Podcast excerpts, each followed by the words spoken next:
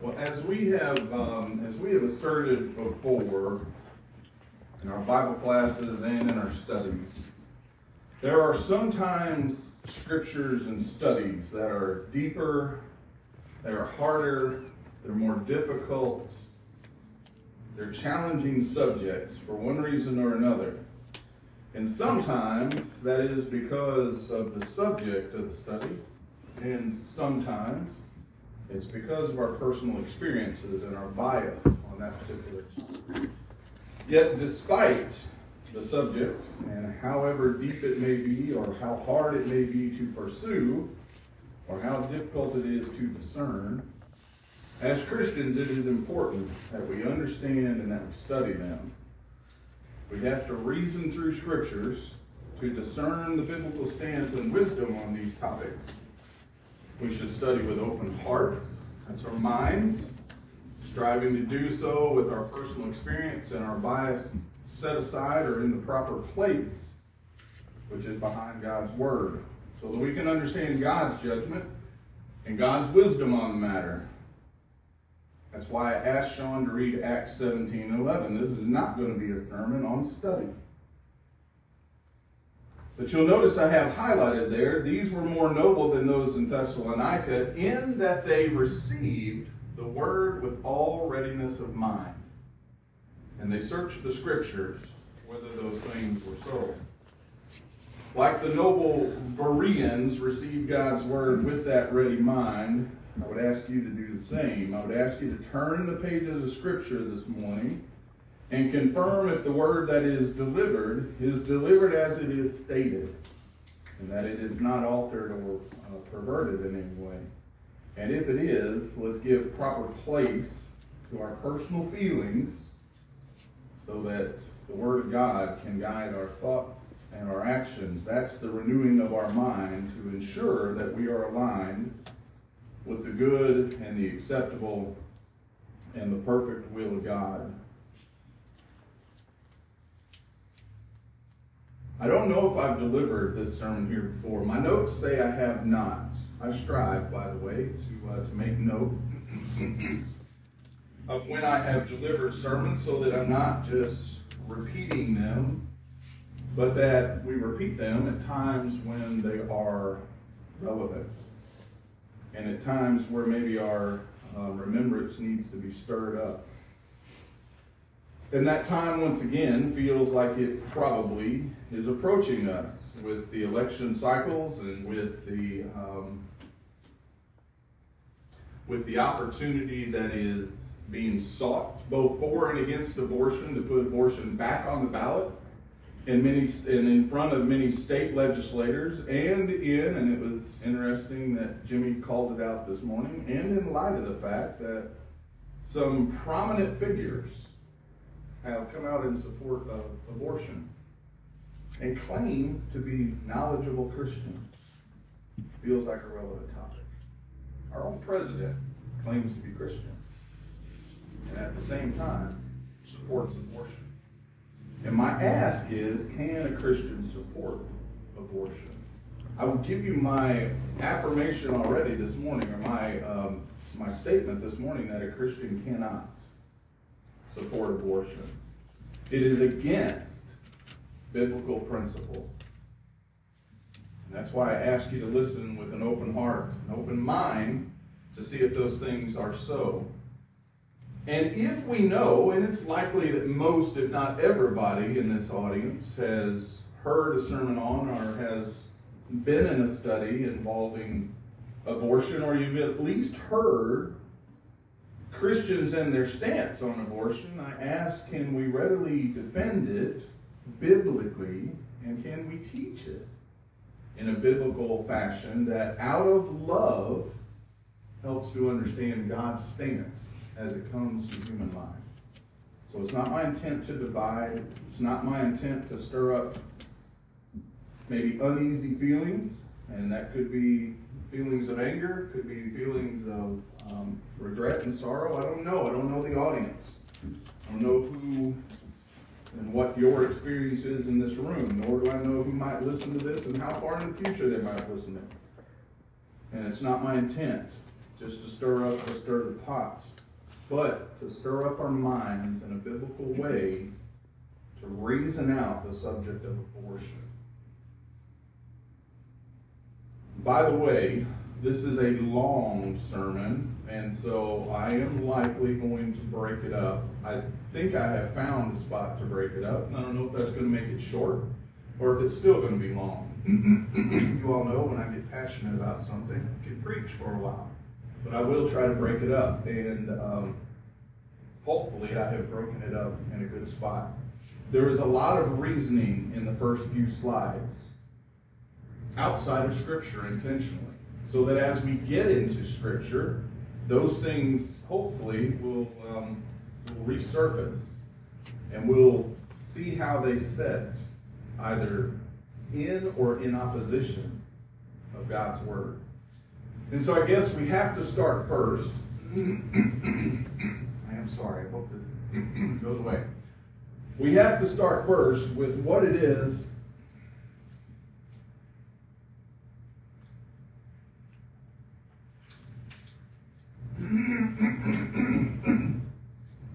gracious. With the definition, I cannot clear it. What it is we are discussing, discussing this morning. The definition of abortion as we are going to apply it this morning is a procedure and or a process to intentionally end a pregnancy. if you choose to do so, it's interesting and discouraging to me at the same time. Go pull if you have a printed dictionary, especially an old one. Go pull and see what definition you find for abortion. And then if you're so inclined, go online, pull up dictionary.com, google.com, and merriam-webster.com, and look at the definitions of abortion. You will find this very similarly stated. But what you will find is, unfortunately, our human minds interjecting our own bias there. You'll see that Google starts to introduce and try to make it um, comparable to a miscarriage, and that is not the case. They are not one and the same. Merriam Webster um, feels compelled to put in there that it is most often before week 26. Well, that's a, intended to soften it, right? So that we don't know and understand or fully grasp the fact that it happens and occurs in many cases much, much later than that. But for us and for our discussion, we're going to look at abortion as a procedure or a process to intentionally end a pregnancy. I'm going to ask you first to, uh, to reason through and allow me to present some, uh, some scientific reasoning to, to you because I find it interesting. this comes directly from NASA's website. It is astrobiology uh, It's one of NASA's official pages. And their definition of life, you all know and recognize that, that we're on this quest to find life on other planets or in the solar system. And all it is going to take is a single molecule, a, a single atom that is self sustaining and able to replicate for us to conclude that there's life somewhere else in the universe. By their own definition, life is a self sustaining chemical system capable of Darwinian evolution and consider the specific, I don't know why I ended my quotes there, and considered the specific features of the one life that we know, Terrian or Terrarian, earthly life. And I know you can't read it, but I included, just so you know, uh, what's highlighted there in blue bold is what I cut and pasted right there for you. I didn't alter or change it. So by astrobiologist definitions, they're looking for even the smallest form of life. Singular cell would be okay as long as it is self-sustaining, has a chemical system that is capable of evolving. break out your biology textbooks or go and search out on the internet um, a biology textbook. Just go by what you already know and have learned from basic biology. Biology and science will confirm that at the moment of conception, at the moment of fertilization, a zygote is formed. Nobody's disputing that currently. They furthermore confirm that a zygote has genome. It has the ability to uh, build based on those building blocks of life that we know, that we call DNA. It is a combination of the DNA and the father uh, from the father and mother that contains all of the genetic information necessary to form a new individual. In multi- multicellular organisms such as us, the zygote is the earliest developmental stage. This is interesting to know. By the way, I can't attribute to where I pulled this. This sermon is three or four years old. Um, I need to do a better job of going back this is why kids in school, they teach you to, to keep your references of where you pulled stuff from. This came from a textbook. I just don't remember where. I have in my bold there because I want you to consider their next statements. Without natural or unnatural intervention, that zygote Without natural or unnatural intervention that causes disruption, a zygote will continue to evolve through the biological stages of development. NASA scientists, supposedly some of the most brilliant around, not necessarily in biblical wisdom, but in earthly wisdom, said that life is that which is capable of sustaining itself and capable of evolving. Biology claims that at fertilization, at the moment of conception, a zygote has everything it needs to continue to evolve and develop. And without natural or unnatural abortion, intervention, that zygote will continue to evolve through the biological stages of development. At conception, a zygote has all 23 pairs of chromosomes. Scientifically and biologically, that should be enough for everyone on earth to reason through and conclude that a zygote represents life. And so we don't have to have a debate about where life begins. Biologically, and scientifically and biblically speaking, it occurs at the moment of conception.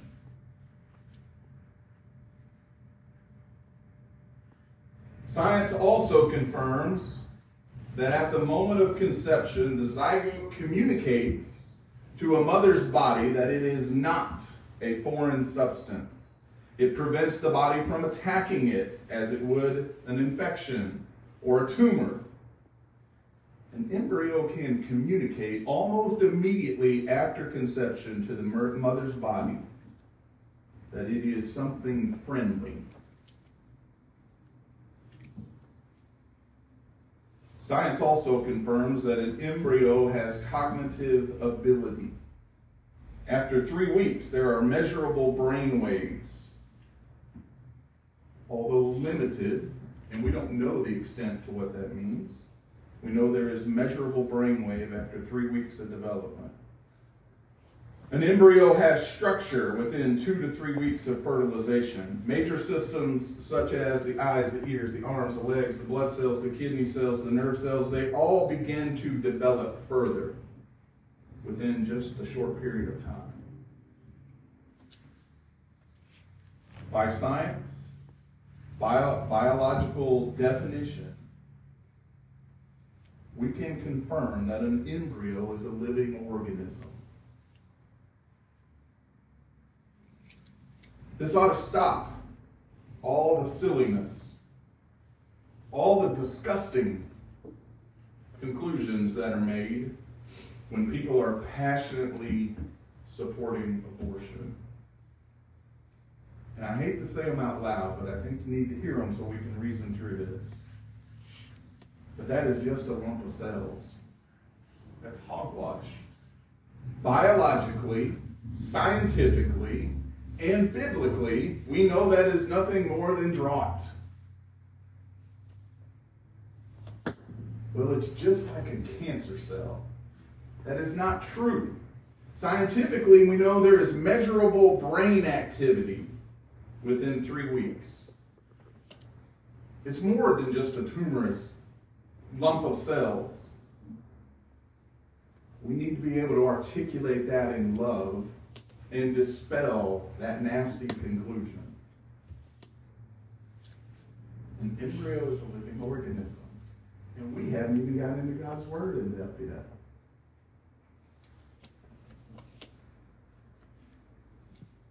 Arguments we'll need to consider. We'll need to keep planted up here as we move through it. Some of us may hold these. Hopefully we don't.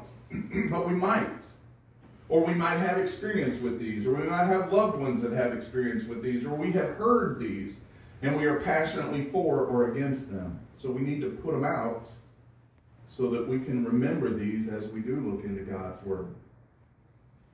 Well, what about the argument? A woman has a right to control her own body.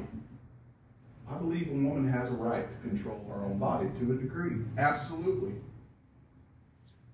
But is that baby's body hers? Does a woman have four arms and four legs and two hearts? No. Nobody in this room or anyone else would reach that conclusion, not logically. So it's a different body. Scientifically, everything we looked at, it's developing on its own. It has brainwave activity. It is continuing to grow and evolve and develop, which is what biologists tells us is the sign of life. So if that body is not the woman's, just because she is carrying it, does that give her the right to impose control over that body? And to a large degree, that answer is no. In the term of abortion, that answer is no. In the terms of making sure she does everything to make sure that baby is healthy, she has and should exercise that control. What about the argument that we cannot know if a fetus is a human being?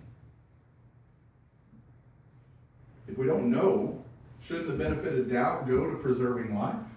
Scientifically, we've already proven, in points two and three, three here that an embryo is a living entity, I would conclude, and I think this audience would conclude, is it a living human being. But if we can't know, wouldn't logic say we have to err on the side of preserving life? Is it logical to suppose that you pulled up on an accident, something horrible had happened, and you walked up upon a body that was several feet away from the accident, and to the best of your ability, you couldn't tell if that individual was breathing or if their heart was beating, would you grab a shovel and bury them? No. What kind of logical sense does it make then to say, well, we can't know conclusively if it is a live, living human being? Then err on the side of caution sorry, I'm already defending these instead of just presenting them. But third argument, or fourth, I guess, on my bullet points, I have it three in my notes. It's a vile statement. It's better to abort a child than to abuse one. In addition to brainwave activity and cognitive ability to some degree, Science will tell us that an embryo can feel.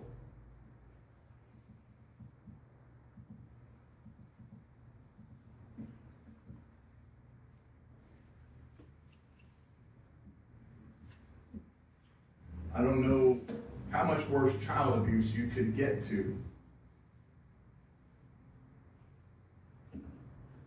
than to abort a baby and to cut a living human being to pieces, or to burn them, or to poison them. That's a completely empty and disgusting argument. We need to be able to present that in love. It's not better. It's still torturous.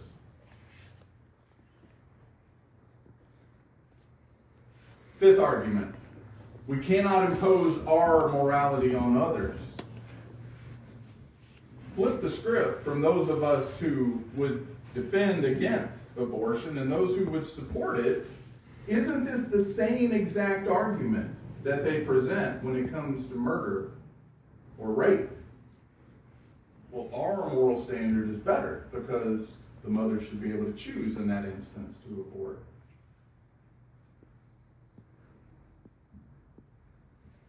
There has to be a standard. Evidently, it can't be popular opinion because we're too divided upon it. I'm presenting this to Christians and those who are seeking truth. And the only right decision that one can conclude as we finish this study will be that that is human life. And it should be valued. And there is one moral standard that is greater than all, and it is God's. Sixth argument, I think, number five on my notes. People are going to have abortions anyway. Regardless of what we say, regardless of what we do, regardless of whatever laws are imposed, then why not make the same argument against rape and murder and grand theft, auto theft? People are going to do it anyway, so why should we tell them not to? People are going to do it anyway, so why should we teach them? Why those things are wrong. People are going to do it anyway, so why should we legislate against them? Nobody's making that argument, not to a large degree. There's some parts of our country that are a little bit.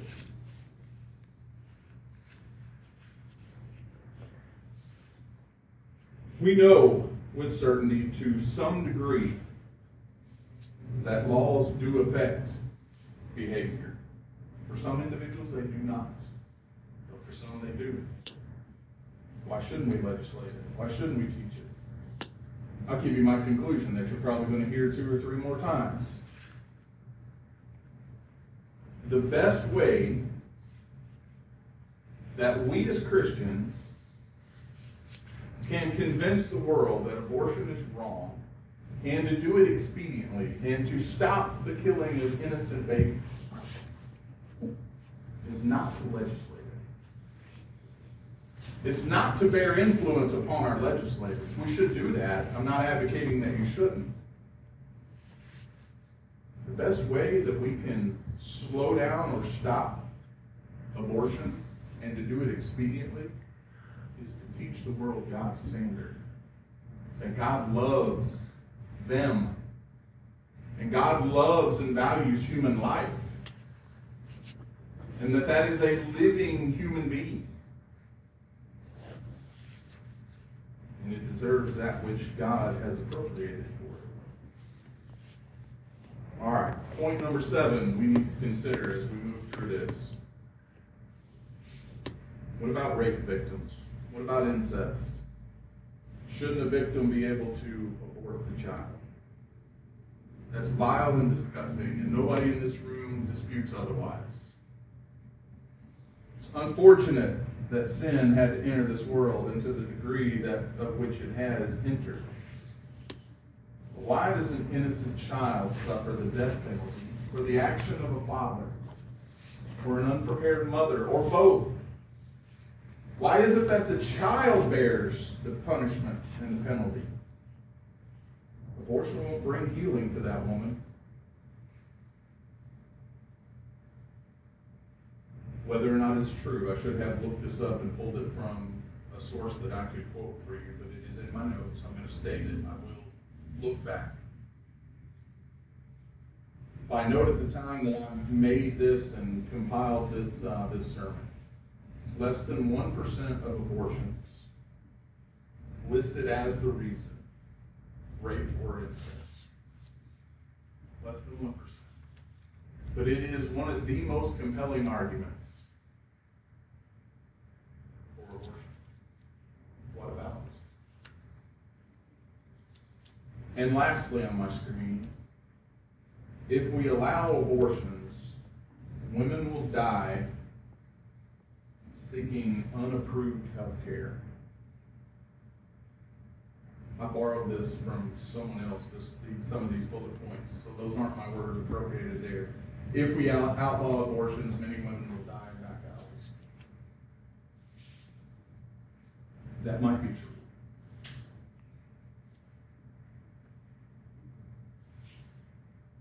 But the number of women who will die as a result of seeking unlicensed, illegal unprepared health care, inadequate health care, pales in number. Pales in number to the number of babies that we allow to be killed every single day.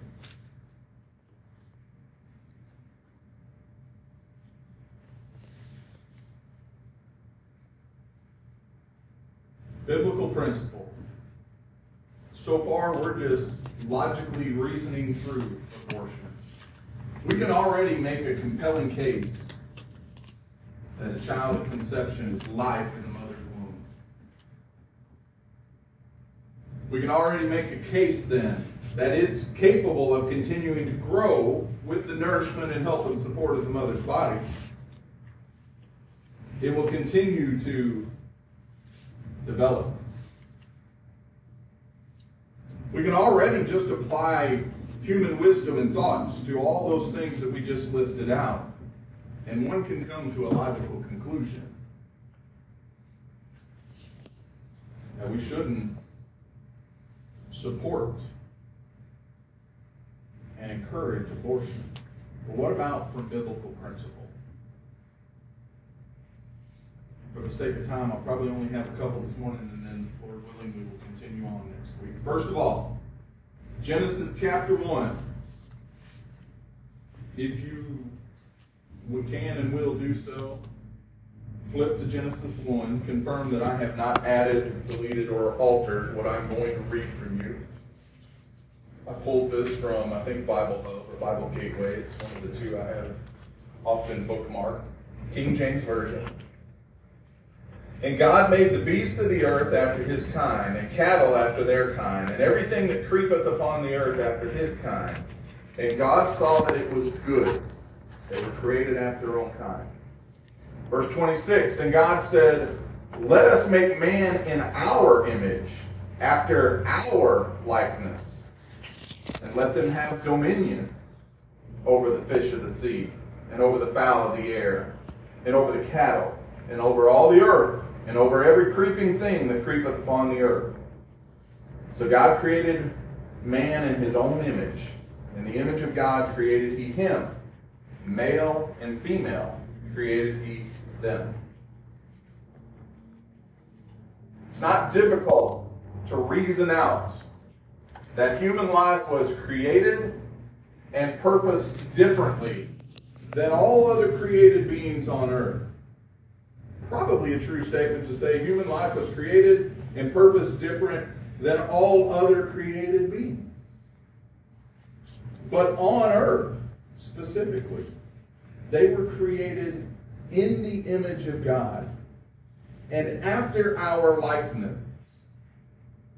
And they were to have dominion over the earth. As Christians, we should understand and believe that God is a being of immeasurable worth. Everyone probably already holds and understands that today. Without God for us, there's nothing. Not as a Christian. He's immensely valuable. Isn't it logical then that humans created in his image and with that likeness are also of immeasurable worth, or at least very significant work. So, the first principle that we have to consider through is that every life matters. God created every single one of us, God knows every single human being. It's the foundation of really everything in the Bible. about how we treat each other or should treat each other. The New Testament is full of this truth love, compassion, empathy, evangelism. Being a Christian means being committed to the idea that everybody matters according to God. Abortion's wrong then because it takes the power of life and death from God and gives it to us. When we aren't the creator, according to 25 through 27. We belong to someone who created us, who has ultimate authority. But we're worth something to him. He didn't just arbitrarily create us. We weren't just one of the created. That might be one of the biggest challenges of man maybe second to our own pride, is the fact that so many people think we're just animals. And that's not true. We were given the ability to reason and to think and to love and to be loved in God's image or after God's image. Appropriated that. After his likeness. You're different. You were intentionally created different. God values life, every life.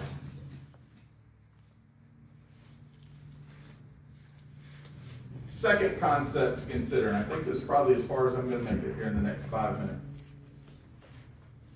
Luke chapter 1. Please turn there again, test and challenge. Make sure that I present this in the way that it should be. Luke 1, verses 41 through 44.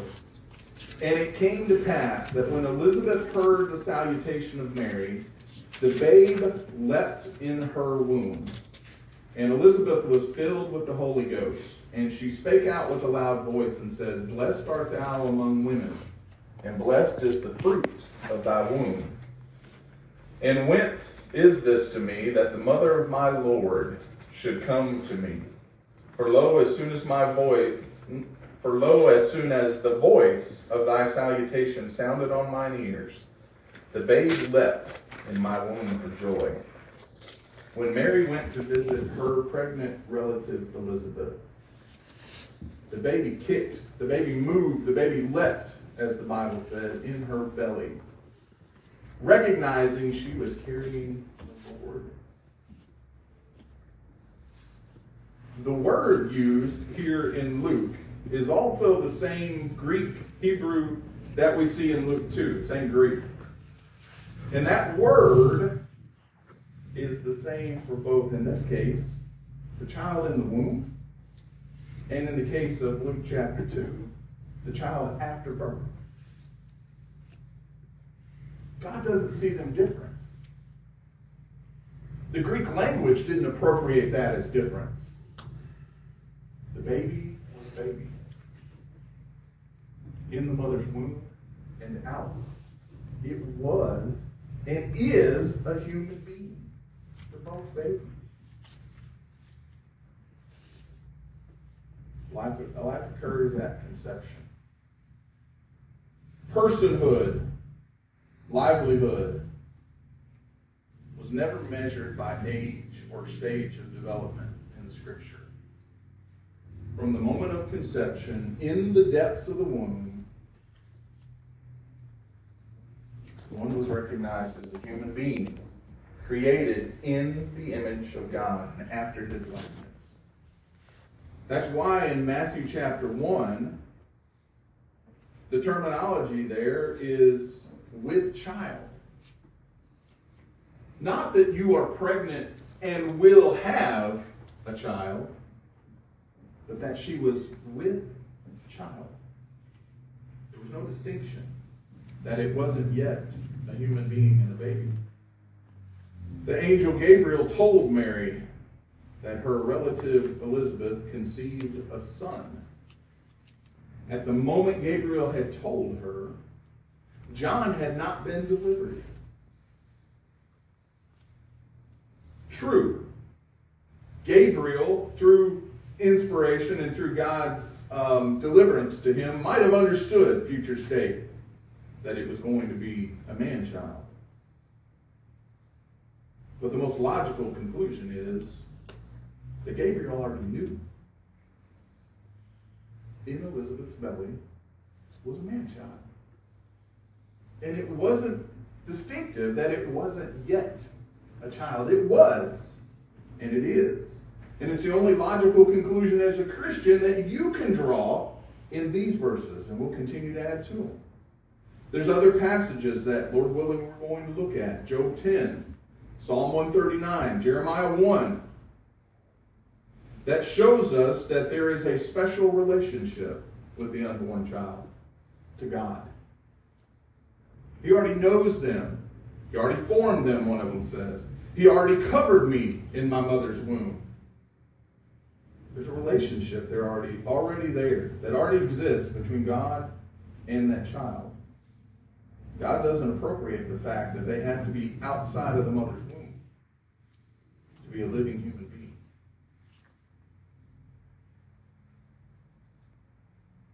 Some argue that abortion is not murder because the fetus has not yet received the breath of life in Genesis 27. I want to address that. That was a very spec. I'm sorry, Genesis 2, verse 7. I said 27. Genesis 2 in verse 7. That was a very specific purpose.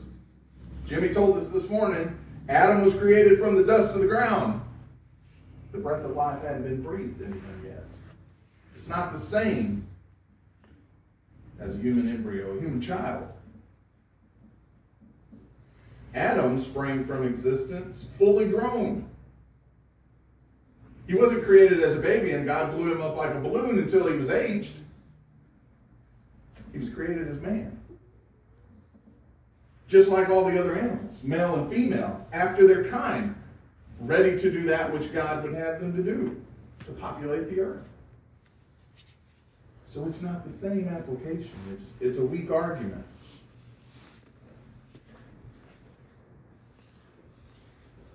Each and every one of us receives the breath of life long before we exit the mother's womb.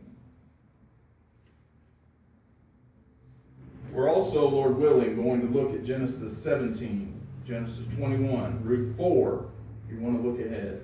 No conception ever occurred that is not the result of God's created purposes.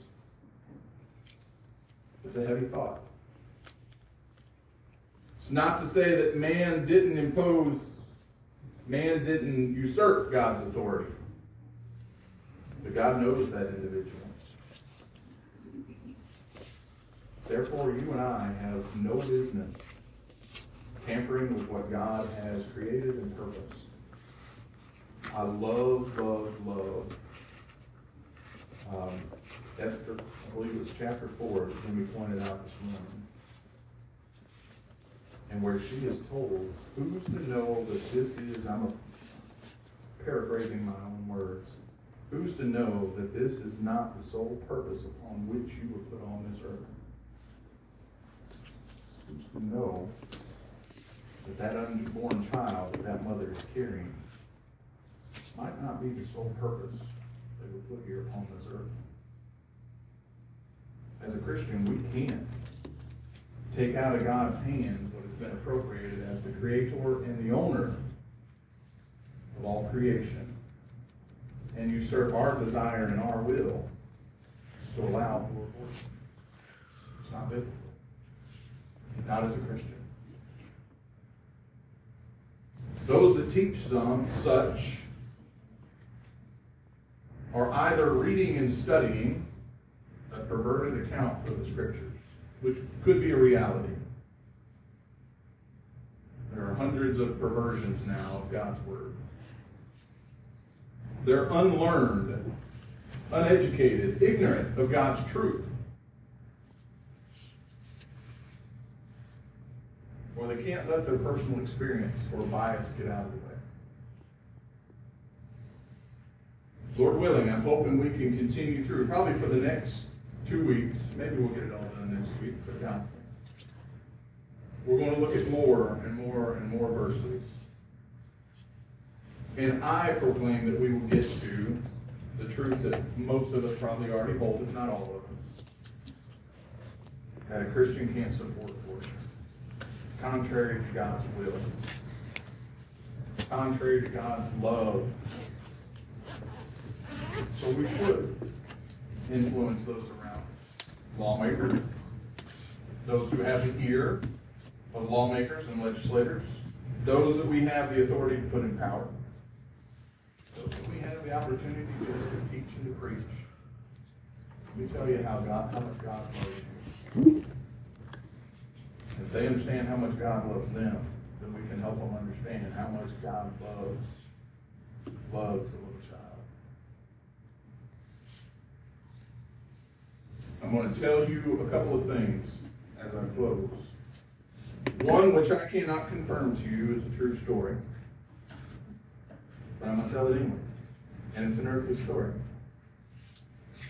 But I know of a man sitting with at least one of his sisters who told me a story that his mother was having complications with her fifth child. Early 1950s, I believe, maybe 1940s, late 1940s. And she was encouraged if you want to live, you need to abort this child. Because the likelihood is there that you will you will have serious harm, if not death, yourself prior to delivery. And there is a good chance that your child will be stillborn. And sometime shortly before birth, it was claimed, the story, the way the story was told to me, that they couldn't confirm a heartbeat on that child. And they encouraged her again, we should induce labor. We should abort this child for your safety. And she said, no. It will be what it will be. And she was confident that both she and her child would be safe. And her fifth child was born safe and matured into manhood, as did her sixth child. And so she overcame that which was the advice of her doctors.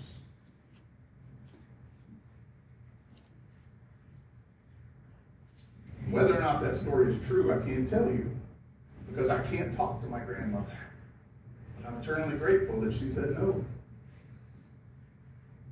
Because I can stand before you if that is a true story. So I am biased and I'm passionate because I have personal experience, potentially. And I am biased and I am passionate because I have studied it out. And the only thing I can conclude is that God loves me. He loves you. And He loves the little children. And life is at the moment of conception. God knew before the moment of conception. We'll study that.